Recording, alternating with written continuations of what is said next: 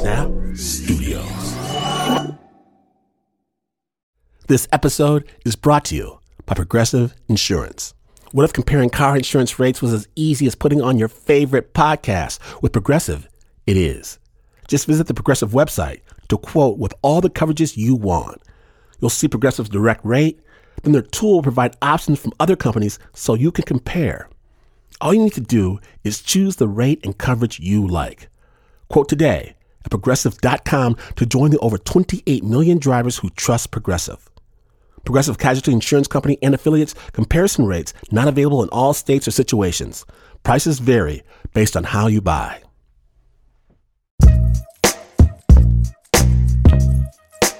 It was the background chatter of my early childhood.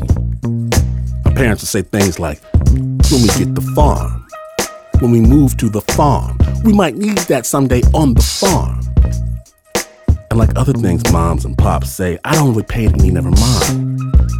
I'm playing with my trucks and riding my bike in Detroit, Michigan. My whole concept of what a farm might be comes from cereal commercials, Looney Tunes cartoons. So you can imagine my surprise and my shock when one day my parents packed my brother and I into a car and drive us over to our farm. And we're looking around like, what? What? And my pops is proud, beaming. That's right, boys. 88 acres. As far as I can see, this is our farm just like they said, just like they promised. Well, kinda. I'm not one to contradict my parents with them being the spare the rod, spoil the child type of folk, but this might have been our land. Might have been the bank's land or whoever's land, but like the cartoons had told me, a farm this was not. Farms need barns and tractors and talking roosters and trucks and such, not just a bunch of Michigan swampland. And maybe, maybe it was my expression. But I think he may have sensed my inability to envision the full picture. Don't worry, boys. Don't worry. See, anything worth having is worth working for. And I didn't know it then. But I know now that these words, they, they were a prediction, a vision, a sentence spent battling that swamp, trying to tame it into producing food. Hard work, Lord. The sweat, the heat, the pain, the plow, the rain, the cold. If you see a farmer, snappers, hug a farmer. Kiss that farmer. But more importantly, kiss that farm boy. Squeeze him in your arms. Let him know you understand, even though you most certainly do not understand. Today on Snap Judgment, from WNYC Studios, we proudly present The Promised Land. Amazing stories from real people tied to real places. My name is Glynn Washington. Always remember, the cartoon version leaves out some very important stuff when you're listening to Snap Judgment.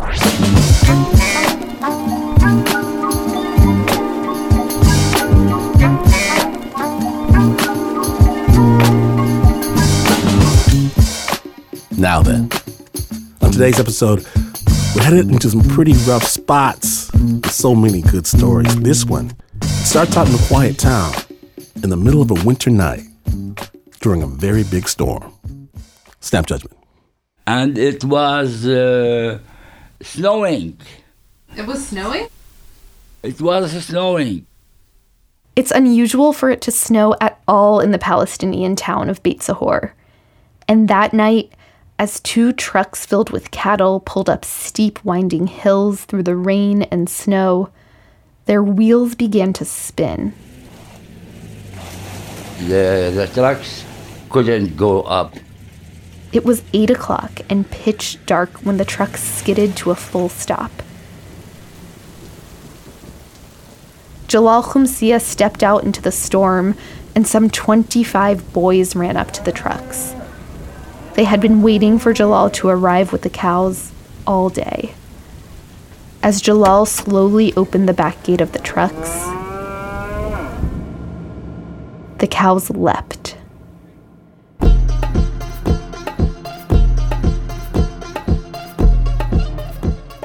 The cows ran away. Almost all of them. There were 18 of them. Jalal was in charge of getting them to his cousin's teeny plot of land on top of a hill. so some people tried to catch the cows from their tails. from the tails. it was very funny, very, very funny, really.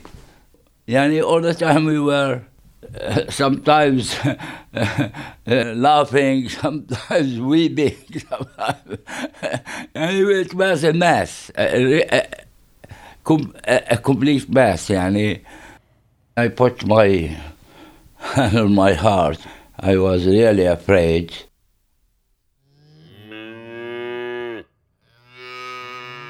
We wanted them to be safe, you know, to bring them safe back. And why was that? Our, uh, yani, our aim and our hope and uh, will be collapsed. Yani, uh, so it was. Jalal is saying that the aim and hope of his people rested in the fate of these cows.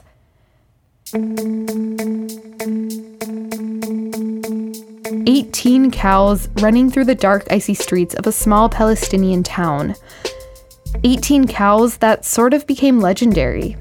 Beit Sahorians talk about the cows as if they were heroes in a dairy based revolution. I needed so much more information. Ita? Shayna. Sheena.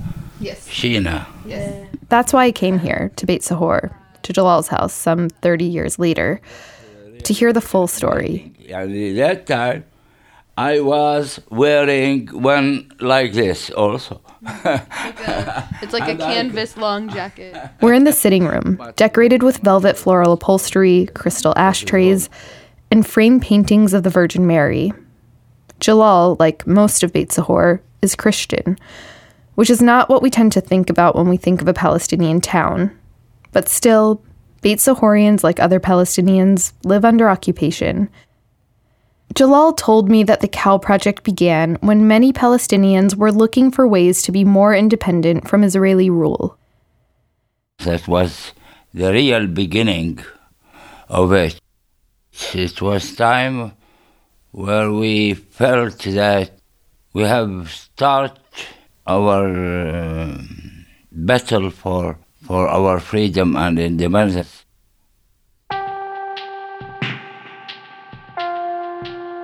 It was the mid 80s. Jalal started hearing whispers around Beit Sahor. Palestinian people all over were coming up with plans, creative ways to take the tasks of their daily routines back under their own control for self sufficiency. Teachers gathered students in underground classrooms. Hundreds of thousands of Palestinians stopped paying taxes.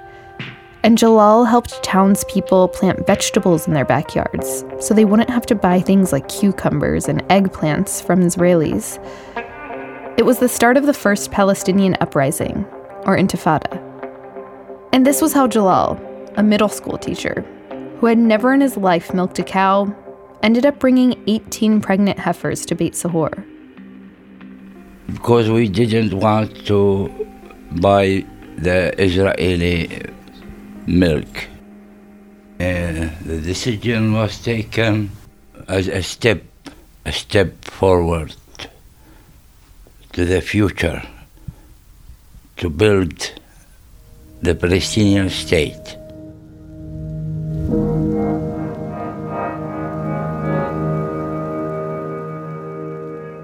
Overnight, a new kind of excitement spread across town. People gave 10, 15, 50 shekels to Jalal for the cows. Nearly everyone wanted a hand in the project. Although it's an adventure, and there is high risk, No one, including Jalal, really knew exactly how high risk this would turn out to be for the people of Beit Sahor. At first, They were just excited for the challenge. They didn't even know where to find cows, no less how to milk them. To be clear, this is not a farm town. No one was milking cows in their back barn every morning. This was a town of doctors, lawyers, intellectuals. Uh, it was something for us, it was very strange. We really didn't know exactly what to do. But Jalal knew Israelis who did. Because at the time, there was no wall separating Palestinians from Israelis. They did business together, had friendships. In fact, Jewish Israelis would come to Beit Sahor by the busload to help Palestinians garden and harvest food. So when Jalal needed help finding cows, he and two other members of his agriculture committee went to their Israeli friend for help. They all went hopping from one Israeli kibbutz to the next, together, buying up cows for their project. We wanted the, the cows to be all of them pregnant. Oh, oh yeah, well, this is the idea, so they can deliver uh, babies and uh, so the, the farm will be bigger and bigger. Once they got the pregnant heifers on the farm, they began to milk them and deliver bottles of fresh, sweet milk to the townspeople.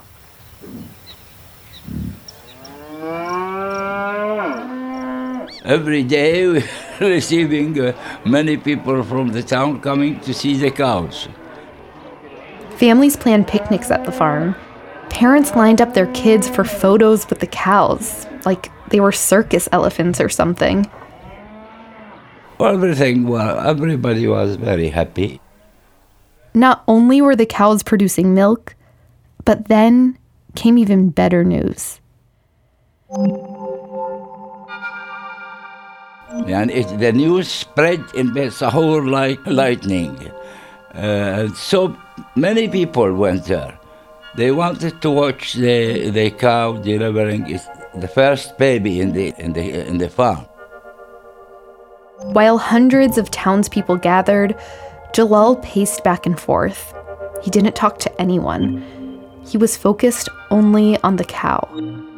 Really like a, a father who is watching uh, his wife uh, delivering their first baby. Exactly like that. It was screaming, there was pain, of course. And when the baby came, you know, like you know, like a wedding, you know, like a wedding party became there. Uh, everybody shouting, everybody singing, everybody, and it was a joy, uh, a great joy. We put some blankets on the baby so as to keep it warm. but you know, and it's very amazing that the baby quickly stood up and uh, started uh, jumping, and uh, and these cows became for the Beit people as heroes.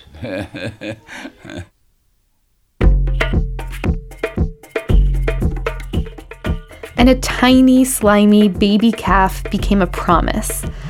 A promise that the dairy would grow and grow into a shining example of Palestinian self sufficiency, Palestinian independence.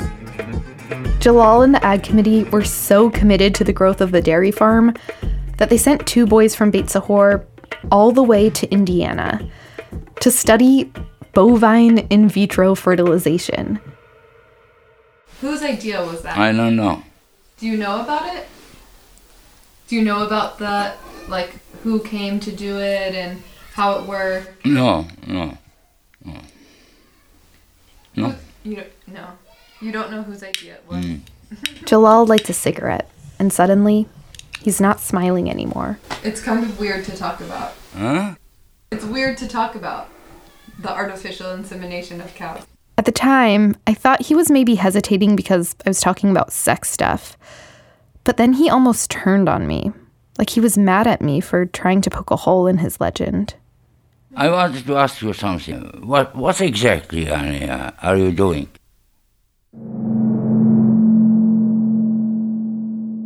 Or maybe he was cagey because his cow project really did put him and the people of Beit Sahor in danger.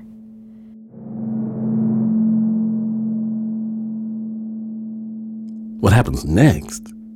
What happens next? Find out after you understand that if you want to get behind the snap, find the backstory of snap storytelling, and meet the storytellers themselves, join Snap Nation at snapjudgment.org. Connect with other snappers worldwide. Get storytelling tips, snap music, ringtones, exclusive content, never before aired stories and performances only available through Snap Nation at snapjudgment.org. We return to Snap Judgment, the promised land. The Snap Judgment continues in just a moment.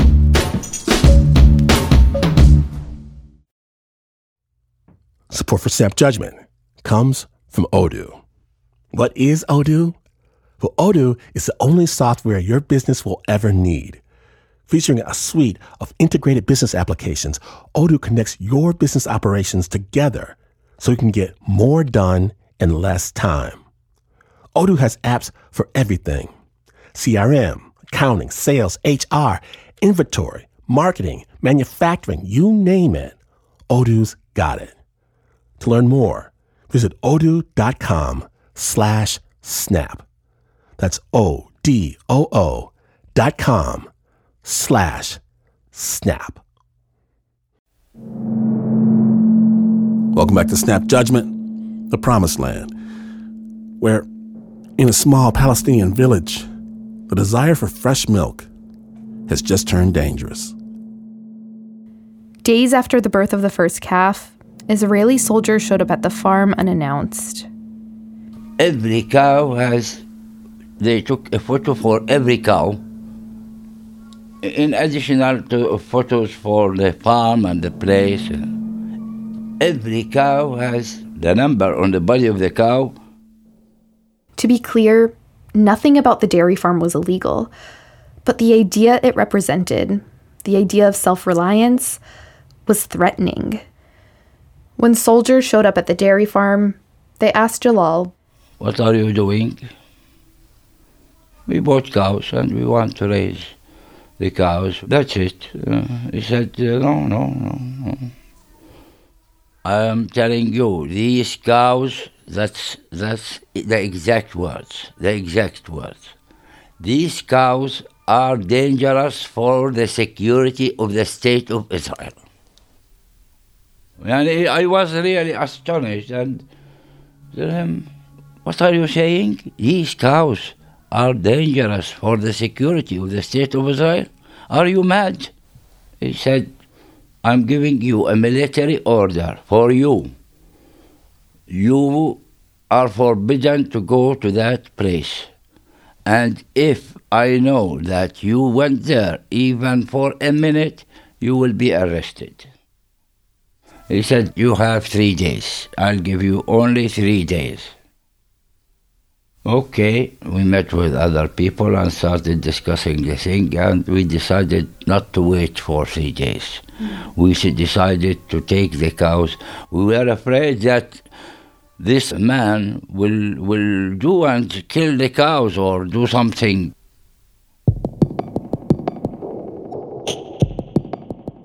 Jalal didn't want to go to prison.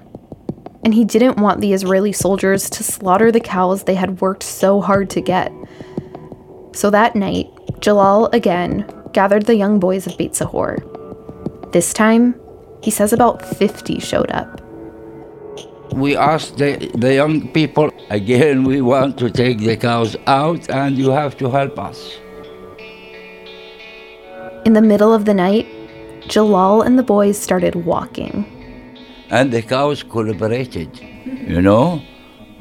Not a single uh, voice, uh, yani silently. The cows were walking. The cows didn't make any cooperated noise. with us so as not to be discovered. They went to the butcher's house on a hill on the outskirts of town and asked the butcher and his wife Virginie, did they have room for 19 cows? and this is very nice this c- cow bring in the night in the في الليل in the night bring for me here The cows. the cows all the cows في in uh, واحدة في الليل 12 ونص واحدة في الليل 1 a.m. 1 a.m. Ah, ah. sleeping? no we we wait the cow to come What were you feeling? 1 a.m. You must have been very tired.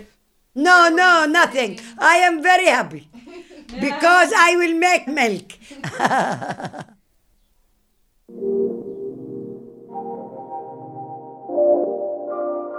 Jalal drew up a quick contract to sell the cows to Virginie and her husband. That way, if the soldiers discovered the cows at their place, Virginie could say she bought the cows for her butchery. We have a store of meat, you know? Yeah, yeah. I am. I am very happy. Yeah. I am very happy Yeah. because I help. You know what I mean for my city. Yeah. This is the people of my city and neighbors and uh, you know and friend. Uh, I I am very happy. And so, how many cows did you have at your house? 20, 20 cow. I will go there and. Mm, You would go and pet yes, they get very good. I love him very much. Come, uh, come. تعال تفرج وين Where's the cow? Here. You're showing me where you kept Yes, the cows. yes, this. Virginie walks me out to the barn, where she still keeps animals The cow. sheep, cows to be See? slaughtered for meat. She's in her 80s now, smoking a cigarette and wearing fuzzy pink PJs with Bugs Bunny embroidered on the shirt. It's nine in the morning. When we go inside, she puts a plate of chicken livers in front of me and offers me whiskey. Drink this and eat this. I decline both. What's wrong? So instead, she cuts up a plate of pickles and pours me a full glass of red wine. This is good.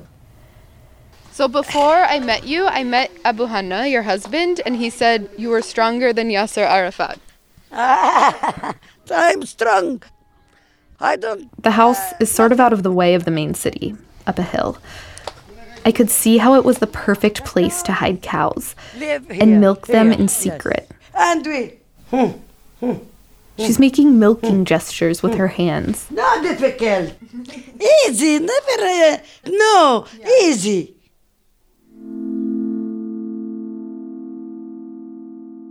The morning after they moved the cows, Israeli soldiers showed up at Jalal's barn again.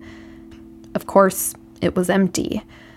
So they started a full blown search for the cows. A searching campaign, you can't, you don't believe it. Hundreds, hundreds of soldiers, hundreds of soldiers. Hundreds of soldiers just for the cows. helicopters, Two helicopters. two helicopters. Only for the cows. Hundreds of soldiers Only to look for the cows. There was nothing else. looking for the cows and carrying the photos of the cows. Asking people, did you see this cow? Have you ever seen this cow? When the soldier knocks on the door and says, Have you seen this cow? How do people react to that? Uh, laughing at them, joking at the soldiers all the time. Anyhow, Did they uh, ask you? Did they question you about it? No, no. Why not? Uh, why not? Mm-hmm. They arrested me. Jalal says he was detained by the Israelis without trial, without an investigation. He was there for two months. And that was during the search campaign for the cows. Were you worried about the cows? Yes, of course, all the time, all the time. Did you know what was happening with the cows? No. So I asked Virginie. After the soldiers arrested Jalal, Virginie says she milked the cows in peace until one day she was drinking coffee and heard a loud soldiers were outside her house. She's saying they were wearing guns across their shoulders, dressed in military uniforms. The soldiers asked to come inside. and we come here. Oh, this is the cow. no, this is my uh, my cow. What do you want? This is our cow. No, this is my cow. Go. The soldiers found the 19 cows in Virginie's barn, but the barn was locked. Virginie waved the key to the barn in their faces and then dropped it inside her bra.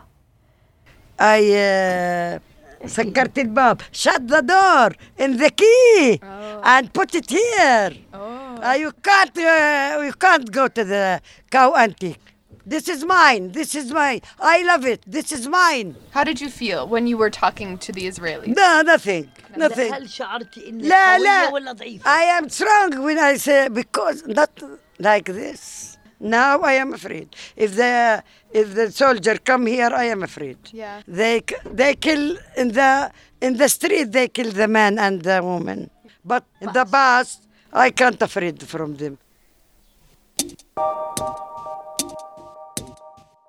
The soldiers arrested Virginie's husband, but she says she didn't care. They said they'd be back for the cows. And the next day, and the day after that, and the day after that, the soldiers came back in their jeeps to Virginie's house. And every day, she'd tell them to leave and promise them that the cows were for meat, that soon she would butcher all 19 of the cows. In the meantime, Virginie continued to milk the cows for the people of Beit Sahor. She was fearless. and go to the house you want milk you want milk yes Some nights, the military put Beit Sahor under curfew. They wanted to discourage all intifada activities the vegetable picking, milk delivering, the organizing. But even when the town was under curfew, while Israeli soldiers paced the streets with guns to make sure everyone stayed inside, Virginie packed bottles to be distributed to the families of Beit Sahor. In the middle of the night, young boys would sneak from house to house to deliver milk to families.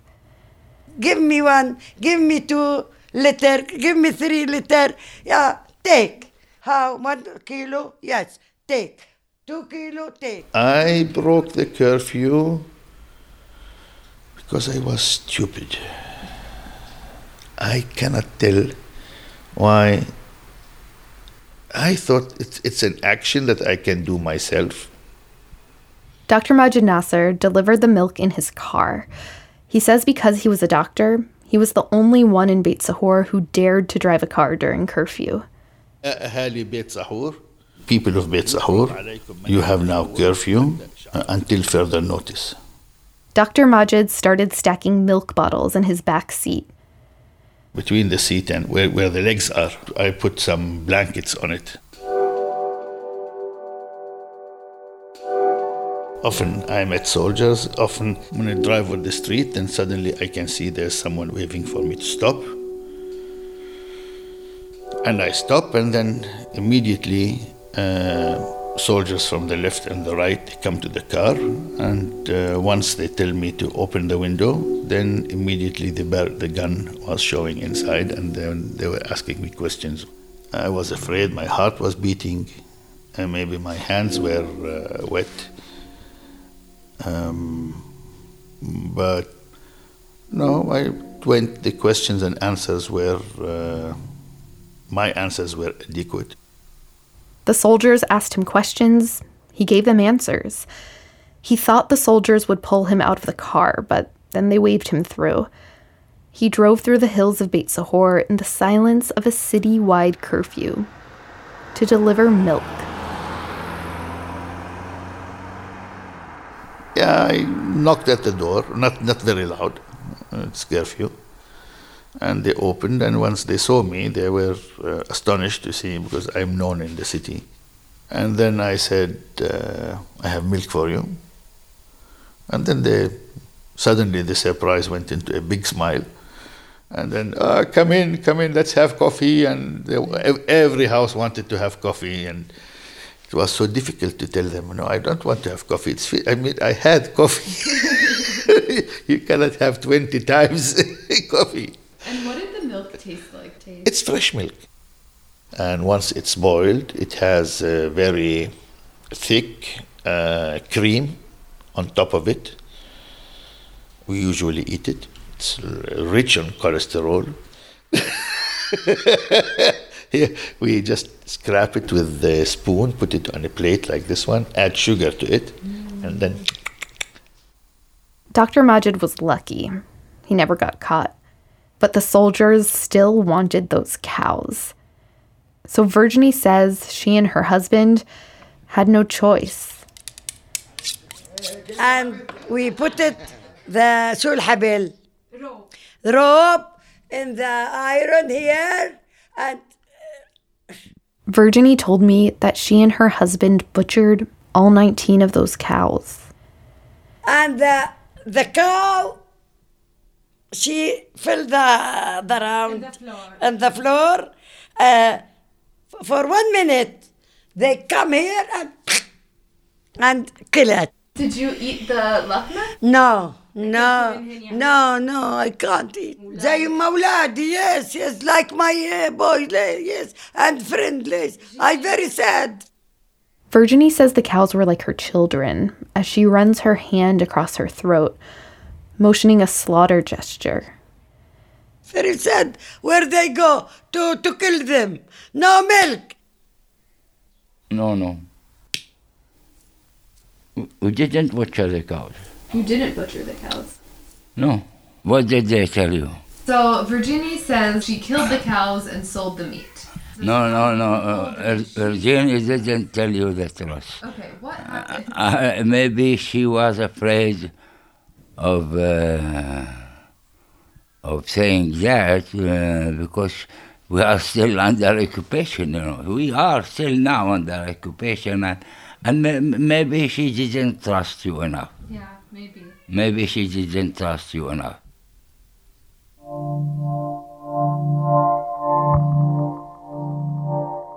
because they're still under the boot of occupation. And while this is supposed to be a story about fighting back, the fight kind of lost. So the story is still told under the watchful eye of Israeli soldiers. Jalal says Virginie didn't tell me the truth because she didn't know who I was or who I might tell this story to. Even though she wanted me to know how strong she was, how she stood up to the soldiers, she also didn't want to get in trouble. The real truth, Jalal says, is that he and the agriculture committee moved the cows away from Virginie's house. He knew the soldiers were harassing Virginie and her family every day. We felt sorry for them, really. I mean, we felt very sorry for them and uh, decided to move the cows to to give them some some peace, It- I mean, why- why a would- br- to give them a break. The cows went from Virginia to to Bethlehem and then to uh, Siham. So, as the cows are being moved from place to place all over Beit Sahor to Bethlehem and back, Beit Sahor, it's there's hills. It's.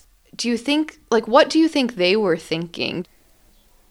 As any uh, human being, when you kick him from a place to a place to a place, eh? Exactly like the Palestinian people, exactly, kicking them out of uh, from one place to another place to another. exactly the, the, the same thing. It is sad, really sad. I went back to Dr. Majid because I was still confused about how this story ended. The real story. I talked to Salim and he says the cows went from Virginie's to Siham's house. And so I, I'm still confused about the, the ending of the story. And Uh, I don't think we. It's if you want to go into details of the real story.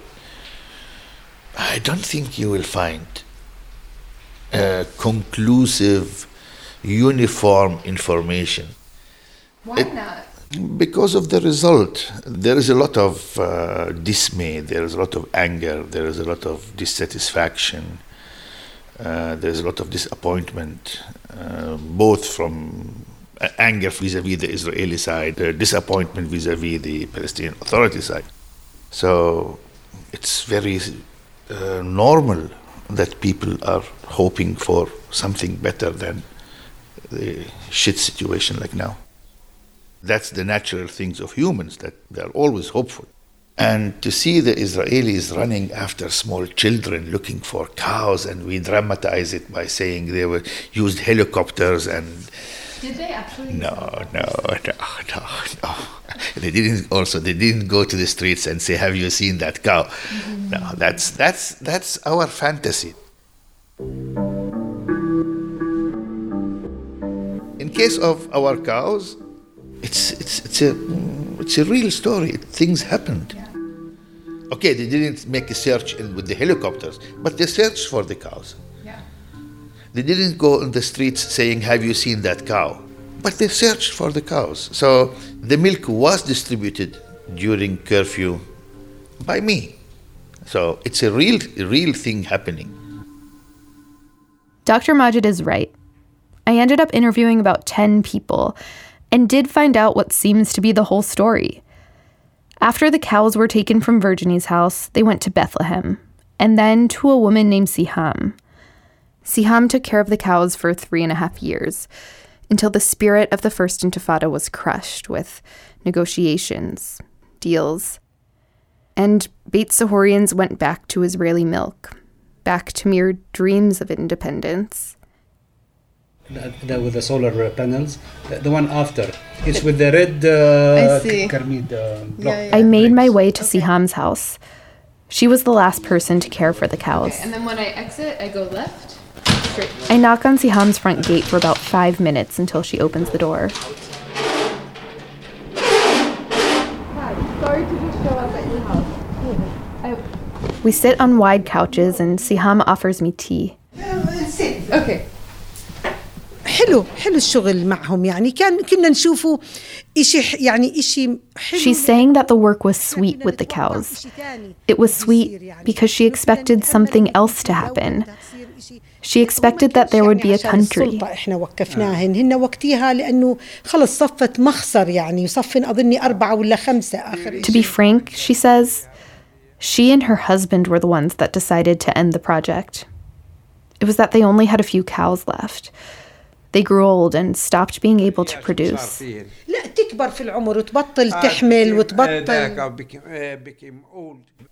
I, I, I feel uh, very, very sad, especially for these cows. And I, they became as a part of, uh, of, of, our family, and, and part of our life. It is a sad story, really. Because when I when we started the whole thing, I had some dreams that uh, that this will project will uh, succeed and uh, and become bigger and bigger and but uh, what shall we do? That's our life. After all these interviews, I called Virginie over the phone to ask once more what really happened. She told me I had already asked enough questions. Why am I asking the same thing over and over? I sensed that she was upset. It seemed like we were having some sort of communication issues on the phone, so I went back to her house the next morning. When I walked into her kitchen, I smiled, but she didn't smile back. I left my mic in the bag and sat down at her kitchen table. Then I heard her say to her granddaughter in Arabic that she thought I was maybe part of the occupation forces and something about soldiers. Her granddaughter waved her hands in the air, motioning Virginie to stop talking. I also frantically waved my hands in the air. When Virginie saw that I understood what she said, she was embarrassed. Her granddaughter was embarrassed. I was embarrassed. We all apologized and laughed, and Virginie made coffee and offered me jars of homemade cheese soaked in olive oil. You take one. No. she held my hand for the next hour. Take your uh, coffee. Welcome for you, you. for my house. All the time come for my house, not uh, asking. Uh, visit, visit, visit, yeah. visit me. Inshallah. Inshallah. Meet ahla sahla. Still, she wouldn't tell me anything else except that she and her husband killed every last cow in their backyard. I tell her, we cut it and cut one, one, one to end. We kill all the cow. I'm crying because they good. They make milk. I'm very sad, very sad.